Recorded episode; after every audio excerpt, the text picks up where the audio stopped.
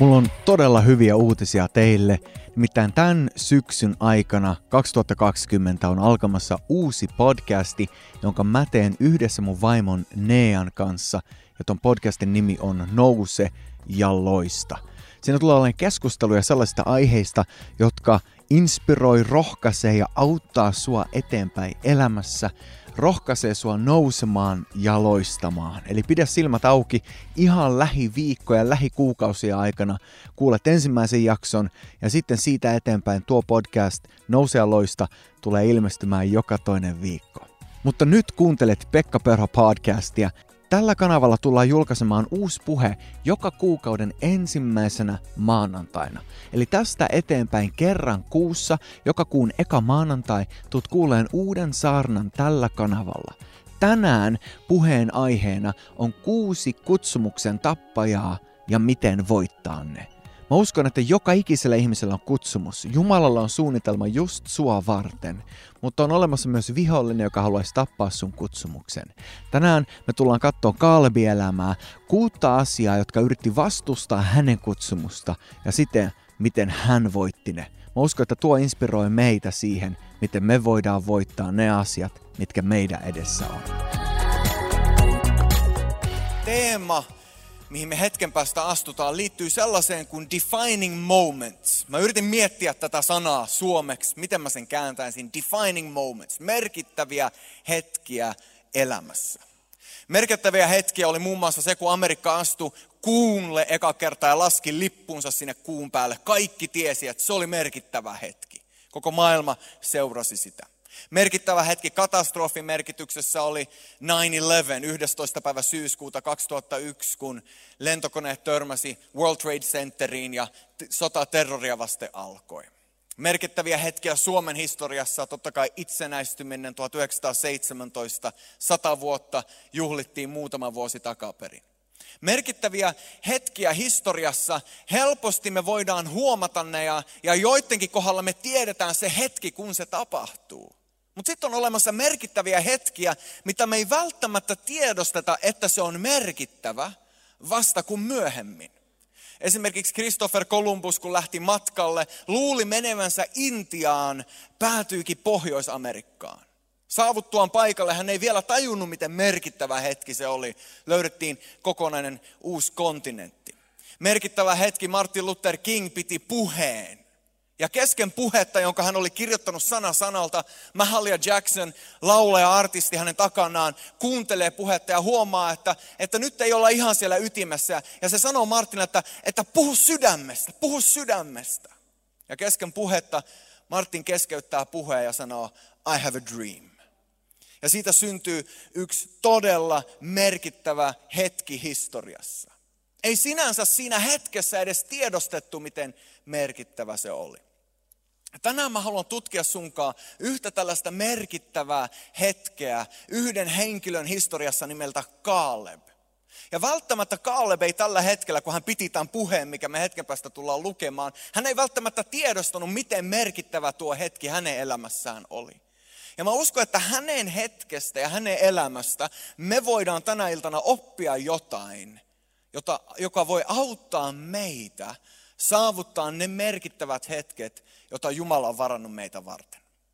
Joten me tullaan tänään lukemaan Joosua luku 14, siellä muutama jae Kalebin puhe, ja mä tuun nostaan siitä puheesta kuusi asiaa. Tämän otsikko tänä iltana voisi vois olla kuusi asiaa, tai mä kirjoitin näin, kuusi kutsumuksen tappajaa ja miten voittaa ne. Kuusi kutsumuksen tappajaa ja miten voittaa ne. Luetaan Joosuan kirja luku 14 ja tehdäänkö silleen, että noustaan vielä yhdessä seisomaan Jumalan sanaa kunnioittain. Luetaan jakeet 6-12. Joosuan kirja luku 14 jakeesta 6. Juudan heimolaiset tulivat Joosuan luo Gilgalissa.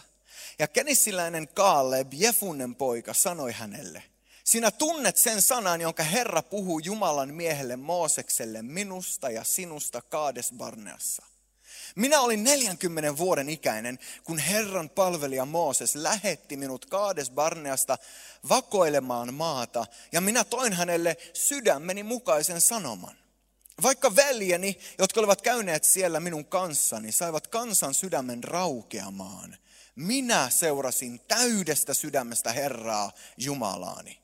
Sinä päivänä Mooses vannoi sanoen, totisesti maa, jota jalkasi on tallannut, on oleva sinun ja lastesi perintöosa ikiaikoihin asti, koska olet koko sydämestäsi seurannut Herraa minun Jumalaani. Ja nyt katso, Herra on antanut minun elää niin kauan kuin hän sanoi. Siitä on 45 vuotta, kun Herra puhui Moosekselle tämän sanan Israelin vaeltaessa autiomaassa. Ja tässä minä nyt olen, 85 vuoden ikäisenä. Minä olen vielä tänäänkin yhtä voimakas kuin olin sinä päivänä, jona Mooses minut lähetti. Voimani on yhtä suuri kuin silloin. Kykenen sotimaan, lähtemään ja tulemaan. Anna siis minulle tämä vuorimaa, josta Herra puhui sinä päivänä. Sinähän kuulit silloin, että siellä asuu anakilaisia, että siellä on suuria varustettuja kaupunkeja. Mutta kenties Herra on minun kanssani, niin että saan heidät karkoitetuksi, kuten Herra on puhunut. Rakas isä, siunaa tämä sana. Anna sen tänään puhua meidän sydämelle. Ja anna sen haastaa meitä, kun me kohdataan meidän elämän jättiläisiä. Kun me kohdataan vuoria, kun me kohdataan haasteita. Kun tuntuu siltä, että kuluu liian pitkän aikaa, eikä me nähdä lupauksen toteutuvan. Isä, rohkaise meitä tänään. Nosta meitä tänään. Anna meidän nähdä sun mahdollisuudet meidän elämään. Jeesuksen nimessä ja kaikki sanotaan Aamen. Vielä kun istut, niin kato vieruskaveria, älä anna ylävitosta, koska korona, mutta nyökkää heille ja sano, että parhaat päivät on edessäpäin. Parhaat päivät on edessäpäin. Teemana tänään kuusi kutsumuksen tappajaa ja miten voittaa ne. Kaaleb on mielenkiintoinen henkilö raamatussa. Ja Kaaleb tässä puhuu Joosualle. Joosua ja Kaalebhan olivat veljeksiä siinä mielessä, että heillä oli sama henki, heillä oli sama asenne. He olivat valmiita valtaamaan maan silloin, kun muut vakoilijat epäili. He olivat kaksi miestä, jotka uskoivat, vaikka olosuhteet näytti miltä. He oli kaksi miestä, jotka tässä vaiheessa heidän historiaa oli jo vanhoja. Kaaleb sanoi, että oli 85 vuotta.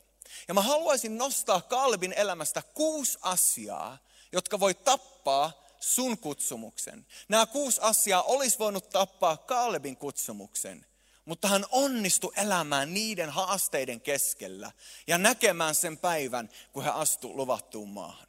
Ensimmäinen juttu, mikä olisi voinut tappaa Kalbin kutsumuksen, oli, että jos hän olisi jäänyt pohtimaan menneitä pettymyksiä. Hänellä oli paljon syitä pettyä.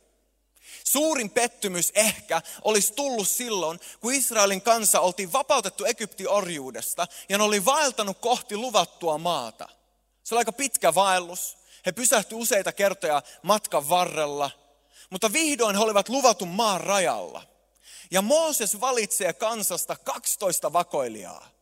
Mooses sanoi, että mä haluan jokaisesta heimosta yhden johtavan henkilön ja te tuutte yhdessä menemään katsomaan, minkälainen tuo maa, mikä Jumala on meille luvannut on. Onko se kaikkea sitä, mitä Jumala on puhunut? Jumala oli luvannut niille, että se maa vuotaa met, vettä ja, anteeksi, mettä ja hunajaa, niin kuin se meni. Mettä ja hunajaa. Maitoa ja hunajaa sanoo ehkä uudempi käännös.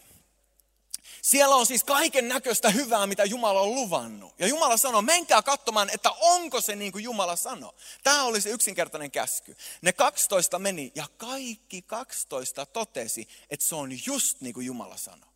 Se on aivan huikea maa. Siellä on mahtava potentiaali. Ne kanto sieltä viinirypäleitä takaisin niin iso terttu, että ne ei pystynyt kantaa sitä yksin, vaan piti laittaa keppiin, jota kaksi miestä kanto. Siellä oli ihan valtava määrä kaikkea siunauksia.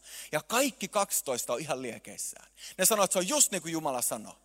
Mutta kymmenen niistä 12 jatkaa sanoen, mutta siellä on myös vihollisia. Mutta siellä asuu myös jättiläisiä ja meidän mielestä me oltiin heinäsirkkoja heihin verrattuna. Ja kun nämä kymmenen ihmistä, kymmenen vakoilijaa, jotka on kansanjohtajia, tuo raportti, jossa ne sanoo, että kyllä Jumala, se mitä Jumala sanoo pitää paikkansa, mutta, niin kansa menettää uskon. Mä uskon, että tämä on yksi suurimpia vaaroja, mitä meille voi tapahtua suhteessa meidän kutsumukseen. Me kuullaan Jumalan ääni meidän sydämessä. Me tiedetään, että Jumala on luvannut jotain upeata meille me yksilöinä, meille perheenä, meille seurakuntana. Mutta tiedätkö, vihollinenkin on olemassa. On olemassa jättiläisiä, jotka yrittää tappaa sun kutsumuksen. Ja jos kun sä kohtaat ensimmäisen haasteen, niin sun sydän sanoo, että se mitä Jumala sanoi oli totta, mutta tämä juttu on mulle liian vaikea. Niin sä tulet luovuttaan ennen kuin sä edes kunnolla yrität. Ja ikävä kyllä tämä on just se, mikä tapahtui. Koko kansa kuuli tämän jutun. Ja varmasti Kalle pettyi. Raamattu kertoo meiltä, että Kalbi ja Joosua yrittää puhua kansalle. He yrittää sanoa, että hei, mutta jos Jumala on luvannut, niin varmasti me tullaan voittaankin se vihollinen. Mutta kansa ei usko. Kaikki on menettänyt luottamuksen ja niin alkaa erämaa vaellus. 40 vuotta koko kansa joutuu valtaa erämaassa. 40 vuotta, jonka aikana Kaaleb, ainakin alkuvaiheessa varmasti päivittäin, katteli ympärilleen ja mietti, että näiden takia mä joudun olemaan erämaassa. Kalbin usko ei ikinä harjunut. Jos olisi ollut vaan hänestä kiinni, niin he olisi ollut luvatussa maassa. Jos olisi ollut hän ja Joosua, niin ne olisi ollut tanssimassa siellä, kukistanut ne viholliset ja vallannut sen maan. Mutta hän joutuu kohtaamaan menneen pettymyksen uudelleen joka päivä. Kaaleb olisi voinut menettää uskonsa, jos hän olisi antanut menneiden pettymysten vaikuttaa häneen. Tämä on haaste meille joka päivä. Jos sä jäät pohtimaan sun menneitä pettymyksiä, jos sä jäät pohtimaan sitä kertaa, kun sä epäonnistuit sun kokeessa, vaikka sun pääsykokeessa siihen kouluun, mihin sä halusit. Jos sä jäät miettimään vaan sitä pettymystä, niin sä et luultavasti estu yrittää uudelleen. Jos sä jäät kiinni sun menneisiin pettymyksiin, on ne sit sun omia virheitä tai jotain, mikä joku toinen on saanut aikaan, niin se tulee estään sua astumatsa sun kutsumukseen. Eli ensimmäinen kutsumuksen tappaja on menneet pettymykset. Ja miten sä voitat sen, on katsomalla sun tulevaisuuteen enemmän kuin sun menneisyyteen. Sun menneisyys ei määritä sun tulevaisuutta. Sä voit itse kirjoittaa uuden tulevaisuuden Jumalan kanssa. Ja tämän takia risti on niin ihmeellinen totuus. Kun sä tuut ristin luo, sä saat sun menneet synnit anteeksi. Sä voit jättää sun menneen elämän taakse ja sanoa, Jumala, mä haluan aloittaa uudelleen sunkaan. Ja jos mä petyin itteeni, ja jos mä sanoin jotain, mä tein jotain, mitä mä en halunnut tehdä. Mutta mä en enää aio kantaa sitä pettymystä mun mukana tästä eteenpäin. Mä jätän sen ristijuureen ja mä astun uuteen elämään Jeesuksen kanssa. Älä anna sun menneen pettymyksen varastaa sun tulevia siunauksia. Toinen asia, joka olisi voinut tappaa Kalbin kutsumuksen, on jos hän olisi mukautunut muiden mielipiteisiin. Tiedätkö, että sen 40 vuoden aikana, kun Israelin kansa joutui valtaa e- e- erämaassa, niin kaikki yli 20-vuotiaat, paitsi Kaaleb ja Joosua, kuoli. Kaikki yli 20-vuotiaat, jolla olisi ollut mahdollisuus astua sinne luvattuun maahan, ne kymmenen vakoilijaa, jotka sanoivat, että me ei pystytä siihen, erämaan vaelluksen aikana jokainen niistä kuoli. Mä oon ihan vakuuttunut siitä, että Kaalebilla olisi ollut mahdollisuus erämaan vaelluksen aikana todeta, että nämä tyypit oli varmaan oikeassa. Ehkä mä uskoin liikaa. Ehkä mä ajattelin, että me pystytään siihen. Katon nyt meitä. Ei meistä ole. Ja hän olisi voinut mukautua muiden mielipiteisiin. Ja jos hän olisi mukautunut muiden mielipiteisiin, niin mä uskon, että hänkin olisi kuollut heidän kanssaan erämaassa. Mutta Kaaleb jatkoi uskomaan loppuun asti. Se puhe, mitä me luettiin, on 45 vuotta myöhemmin. Ja hän sanoo, mä edelleen yhtä vahva kuin silloin. Mä edelleen pystyn ihan samaan kuin mihin mä pystyin silloin. Mä oon 85-vuotias, mutta mun ikä ei määritä mun tulevaisuutta. Mun ikä ei määritä sitä, mitä Jumala on puhunut mulle, vaan mun elämä ja tulevaisuus määriytyy siitä, mitä isä sanoo. Ei siitä, mitä passi sanoo tai mittari sanoo tai mitä muut ajattelee. Me eletään yhteiskunnan keskellä, jossa on paljon sellaista ajatusmallia, joka haluaisi sitoa meitä. On ajatusmalleja, jotka haluaisi estää meitä astumasta Jumalan kutsumukseen meidän elämässä. Haluaisi estää meitä loistamasta yhteiskunnan keskellä. Haluaisi mukauttaa meidät olemaan ihan yhtä ja samaa massaa. Ja tiedätkö, joskus tämä ajattelu tulee seurakunnankin keskelle. Me halutaan, että kaikki on saman arvosia ja se tarkoittaa sitä, että kukaan ei saa olla millään tavalla erottua massasta. Kaikkien pitää ajatella samalla tavalla, kaikkien pitää toimia samalla tavalla, kaikkien pitää pukeutua samalla tavalla. Kiitos Jeesus, että enää ei ole niin, mutta mä oon törmännyt sellaiseen ajatuksiin joskus seurakunnankin keskellä. Ja mä oon kohdannut uskovia, jotka käyttää hengenmiekkaa. Sen sijaan, että ne käyttää sitä vihollista vastaan, ne käyttää sitä toisia uskovia vastaan. Ja ne yrittää saada kaikki ajattelemaan niin kuin heitä ajattelee. Ja usein se ajattelu on riittämätön, meistä ei ole ja me ei pystytä. Mutta Jumala haluaa nostaa meidän katseen, ei siihen mihin me kyetään, vaan siihen mihin hän kykenee. Jos Jumala on kutsunut meidät tekemään jotain, niin hän kykenee antamaan meille kaiken, mitä me tarvitaan sitä tehtävää varten. Kaleb ei mukautunut muiden mielipiteisiin. Eli joku jo kuusi kutsumuksen tappajaa, numero kaksi, mukaudu muiden mielipiteisiin. Miten sä voitat sen? Pitämällä Jumalan mielipidettä tärkeämpänä kuin muiden mielipidettä. Pitämällä sitä, mitä Jumala puhuu sulle, suuremmassa arvossa kuin sitä, mitä maailma puhuu. Pitämällä Jumalan sanaa korkeammassa arvossa kuin ihmisten mielipidettä. Kolmas kutsumuksen tappaja, mihin Kaaleb törmäs, numero kolme. Tietyn siunauksen puuttuminen. Se, mitä mä tarkoitan tällä on, että meidän elämässä on erilaisia vaiheita erilaisia ajanjaksoja. Meillä on ajanjakso ennen kuin me mennään naimisiin. Me ollaan sinkkuja, me saadaan tehdä ihan mitä vaan. Sä voit matkustaa lähetysmatkoille ihan milloin sua huvittaa. Sen jälkeen, kun sä menet naimisiin, niin alkaa uusi ajanjakso sun elämässä. Sä et ole enää vaan vastuussa itsestä, sä oot myös vastuussa sun puolisosta. Sä et voi tehdä päätöksiä vaan oman mielen mukaan. Sun täytyy kunnioittaa myös sun puolisoa. Sitten voi tulla, että Jumala siunaa uuden ajanjakson ja sä saat lapsia. Ja nyt sä et voi tehdä päätöksiä pelkästään sun puolison kanssa, mutta täytyy ottaa huomioon myös sun lapset. Jos sulla on vastuutehtäviä, sun täytyy ottaa huomioon vastuutehtävät ennen kuin sä voit edetä sun elämässä. Mutta mä uskon, että Jumalan eri siunaukset näyttää eriltä eri aikajaksoissa meidän elämässä. Kaalebin ja Joosuan kohdalla 40 vuotta erämaassa – niin Jumala sanoi, sanassa lukee, että Jumala siunaa heitä koko sen erämaajakson aikana, niin että joka aamu, kun he astuu ulos teltasta, niin maa on täynnä mannaa. Manna-sana tarkoittaa, mitä tämä on. Ne ei tienneet, mitä se on, ne ihmettelivät, mitä tämä on, niin siitä tuli, sen nimi tuli manna, mitä tämä on. Ne keräs sitä mannaa ja ne valmisti siitä päivän ruuan.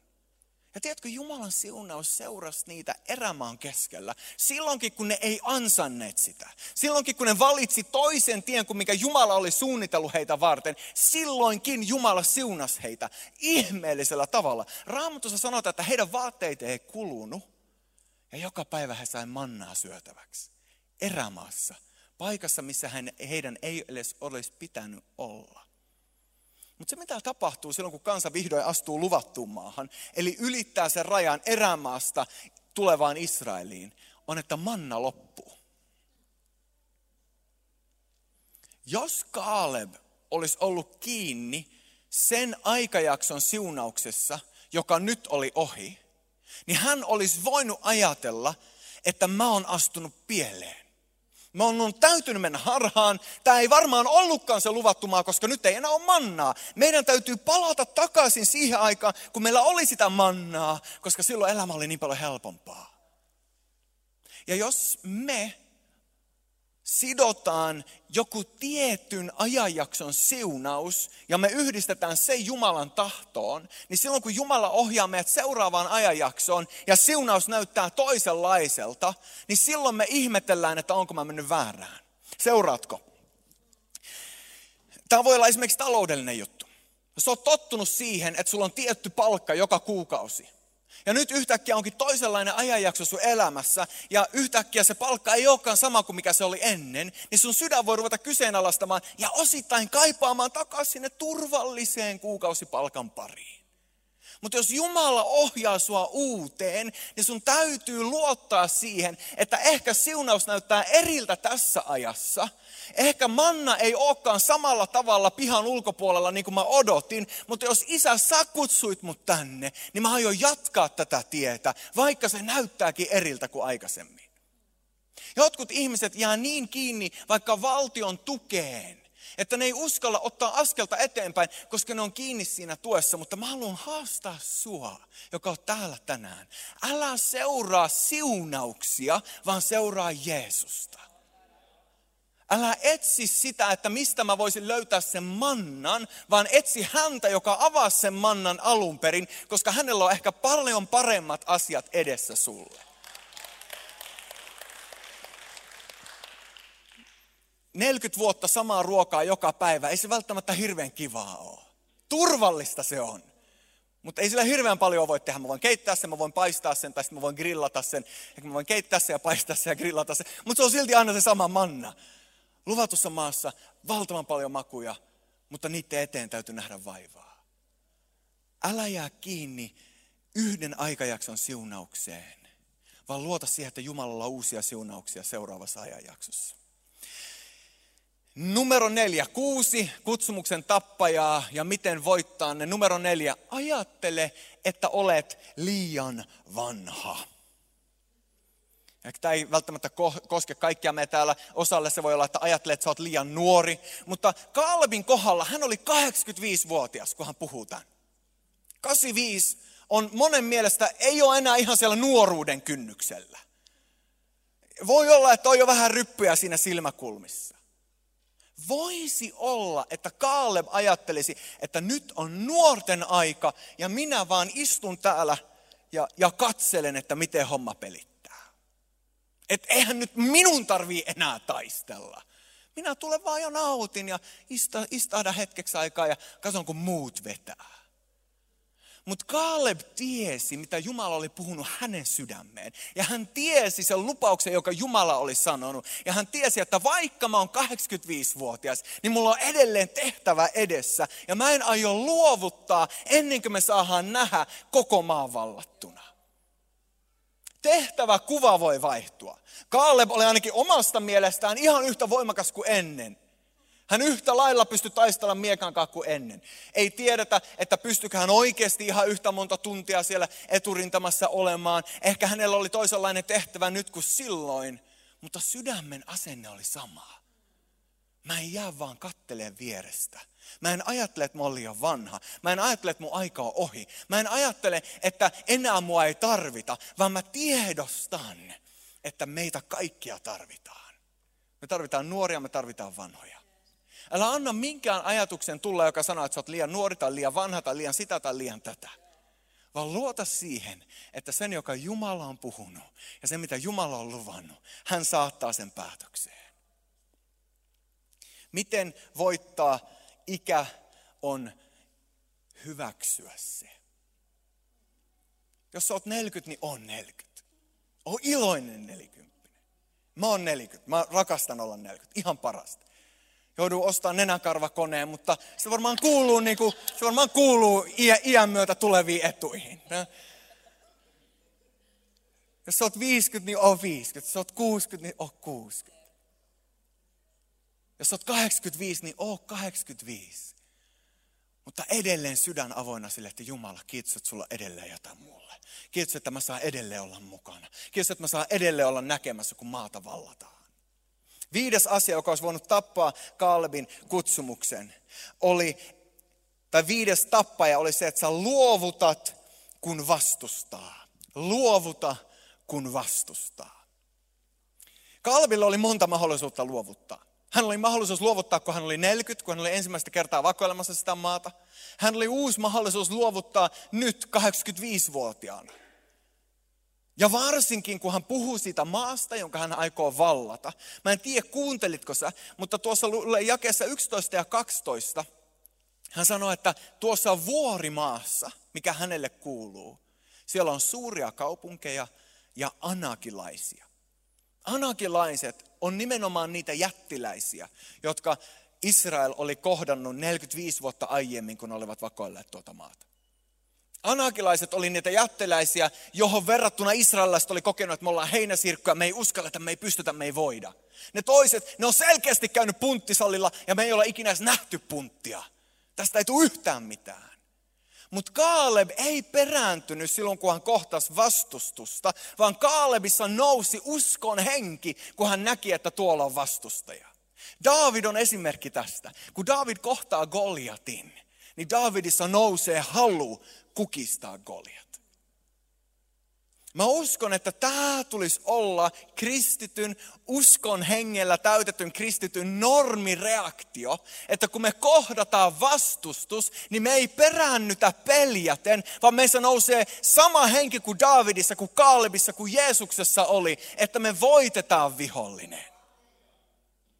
Jumalan aikataulussa, Jumalan tavalla, ei väkivallalla eikä voimalla, ei ihmismielellä eikä viisaudella, mutta kun me liikutaan pyhän hengen kanssa, kun me liikutaan Jumalan kanssa, niin kun Jumala on meidän puolella, kuka voi olla meitä vastaan? Me voidaan luottaa siihen, että jättiläinen kaatuu. Me voidaan luottaa siihen, että Goliat kaatuu. Mun ei tarvi itse suorittaa. Mä voin levätä siinä armossa ja varmuudessa siitä, että kun Jumala on mun puolella, niin me tullaan voittamaan. Seurakuntana, yhteisönä, perheinä. Mä en tiedä mikä jättiläinen se on, mikä sua kohtaa tällä hetkellä. En tiedä mitkä asiat ne on, minkä keskellä sun polvet tutisee. Mutta mä rukoilen sun ylle kalbihenkeä, joka sanoo, että mä en aio antaa tämän jutun varastaa mun kutsumusta. Mä en aio tämän vihollisen voittaa mua, vaan Jumalan kanssa mä tuun voittaan tämän vihollisen ja mä tuun näkemään sen päivän, kun se mitä Jumala on luvannut pitää paikkansa mun kohdalla. Meidän perheen kohdalla, meidän lasten kohdalla, meidän suvun kohdalla. Me julistetaan voittoa Suomen ylle. Me julistetaan voittaa Seinäjoen ylle. Me julistetaan voittaa meidän suvun ylle, meidän seurakunnan ylle, meidän lasten ylle. Luottaen siihen, että se, mikä inhimillisesti on mahdotonta, on Jumalalle mahdollista.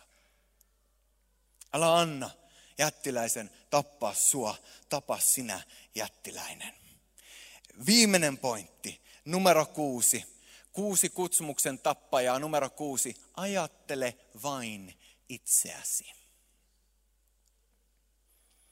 Jos Kaaleb olisi miettinyt vaan itseään, niin hän olisi luovuttanut jo kauan sitten. Tässä Kaalebin puheessa, mikä me äsken luettiin, jakeessa yhdeksän hän lainaa Mooseksen sanoja. Ja, ja siellä Kaaleb sanoi, että Mooses lupasi näin. Totisesti maa, jota jalkasi on tallannut, on oleva sinun ja lastesi perintöosa ikiaikoihin asti tässä puheessa, kun Kaalle puhuu siitä, miksi hänen pitää edelleen vallata tuo maa, hänellä ei ole mielessä vaan hän itse. Hänellä on mielessä myös omat lapset, tulevat sukupolvet. Jos me keskitytään vaan itseemme, niin me voitetaan voittoja vaan itseä varten ja silloin se jää pieneksi. Mutta jos me ymmärretään, että kutsumuksessa on aina kyse muista kuin vaan minusta. Jos me muistetaan, että kutsumuksessa, jokaisen meidän yksilöllisessä kutsumuksessa ei ole kyse vaan siitä, mitä mulle kuuluu ja miten mulla menee, vaan mitä meille kuuluu, miten meillä menee, miten mun lapsille menee, miten mun lapsen lapsilla menee. Silloin kun me unohdetaan itsemme ja nähdään myös muut, niin me voidaan voittaa vihollinen ja toteuttaa meidän kutsumus. Jos Kaaleb olisi keskittynyt vain itseensä, niin hän olisi voinut jäädä kiikkustuoliin lepäilleen ihan rauhassa. Mutta hänen sydämessään ei ollut vaan hän itse. Hänen sydämessään oli tulevat sukupolvet. Ja mä uskon, että Jumala haluaa herätellä meitä Suomen keskellä kristittyjä miettimään ei vaan meidän omaa parasta, vaan meidän maan parasta. Eikä vaan tämän sukupolven parasta, joka nyt elää, vaan tulevien sukupolvien parasta.